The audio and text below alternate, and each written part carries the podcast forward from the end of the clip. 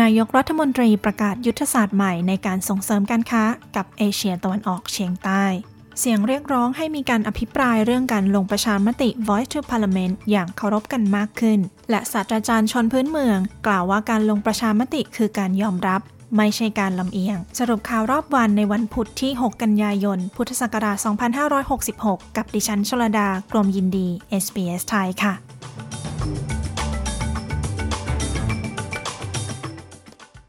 นายกรัฐมนตรีแอนโทนีอัลบานิซีประกาศจะลงทุนเกือบ 100 ล้านดอลลาร์ออสเตรเลีย กับแผนยุทธศาสตร์ใหม่ในการส่งเสริมการค้ากับเอเชียตะวันออกเฉียงใต้ ที่งานประชุมสุดยอดอาเซียนที่จัดที่กรุงจาการ์ตาในวันนี้ โดยยุทธศาสตร์ดังกล่าวนะคะ ยื่นข้อเสนอเพื่อขยายความร่วมมือกับประเทศในเอเชีย เพื่อลดข้อจำกัดในการทำธุรกิจ อัดฉีดทุนการศึกษา และเปิดเสรีการบิน และนายกรัฐมนตรีนะคะยังกล่าวถึงแผนการนี้ว่าเป็นการยกระดับความสัมพันธ์ทางเศรษฐกิจกับภูมิภาคนี้ ครั้งใหญ่ที่สุดในรอบหลายทศวรรษ วันนี้ผมได้ประกาศยุทธศาสตร์ของรัฐบาลของเรา ในการยกระดับความสัมพันธ์ด้านเศรษฐกิจของออสเตรเลีย กับอาเซียน ครั้งใหญ่ โชคชะตาของเศรษฐกิจออสเตรเลียอยู่ตรงนี้ นี่คือจุดที่เราจะสร้างความเจริญรุ่งเรืองร่วมกัน นี่คือจุดที่เราทำงานร่วมกัน เพื่อความสงบสุข เสถียรภาพ และความมั่นคงของภูมิภาคอินโดแปซิฟิก นายกรัฐมนตรีแอนโทนี อัลบานิซี กล่าว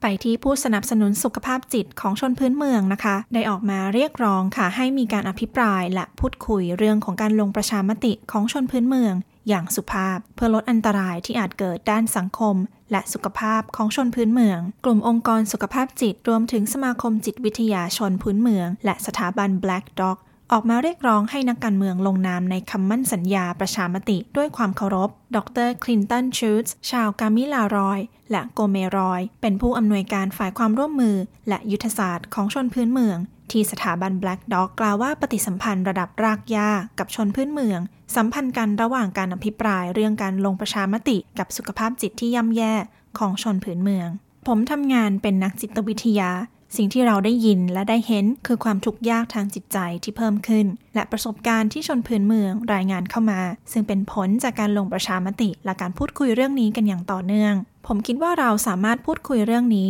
ด้วยความเคารพได้ โดยการคำนึงถึงคำพูดที่จะกระทบกับจิตใจศาสตราจารย์ชูสกล่าวและทางด้านนักวิชาการนะคะและนักเคลื่อนไหวชาวพื้นเมืองของออสเตรเลีย มาเซียแลงตันกำลังประดมกำลัง สนับสนุนการลงประชามติ Voice to Parliament โดยจะกล่าวว่าสิ่งนี้เป็นสิ่งที่รัฐบาลออสเตรเลียสามารถทำได้เพื่อชนผืนเมือง ศาสตราจารย์แลงตันนะคะ เป็นประธานกลุ่มที่ปรึกษาอาวุโส ของการลงประชามติ Voice รวมกับศาสตราจารย์ทอมคาวมาตั้งแต่ปี 2019 ถึงปี 2021 โดยเธอได้กล่าวในวันนี้ที่ National Press Club ถึงจุดประสงค์ของการลงประชามติ เพื่อให้รับรู้ถึงความหลากหลายในออสเตรเลีย และเพื่อให้โอกาสแก่ชนพื้นเมือง ให้ได้ใช้ศักยภาพของพวกเขา การลงประชามติในครั้งนี้ ไม่ได้เกี่ยวกับการที่ให้ใครที่มีเชื้อชาติไหน ได้มีสิทธิพูดได้มากกว่า ไม่มีข้อสันนิษฐานเกี่ยวกับมุมมองของชนพื้นเมือง และเราไม่ได้แย้งถึงวิทยาศาสตร์ของความแตกต่างทางเชื้อชาติ ว่าจะมีบทบาทในระบอบประชาธิปไตย ในทางกลับกันเป็นการยอมรับประวัติศาสตร์ วัฒนธรรม เรื่องราว และประสบการณ์ที่หลากหลายและท้าทาย เราสามารถเริ่มทำงานร่วมกันได้อย่างมีประสิทธิภาพมากขึ้น เพื่อความมั่นใจว่าชนพื้นเมืองออสเตรเลียจะรุ่งเรืองก้าวหน้า ไม่ใช่แค่รอดชีวิตศาสตราจารย์แลงตันกล่าว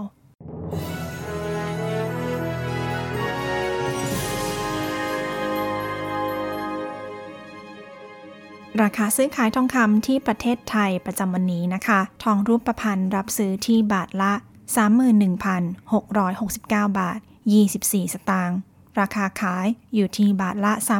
32,850 บาท ทองคำแท่งรับซื้อที่บาทละ 32,250 บาท ราคาขายอยู่ที่บาทละ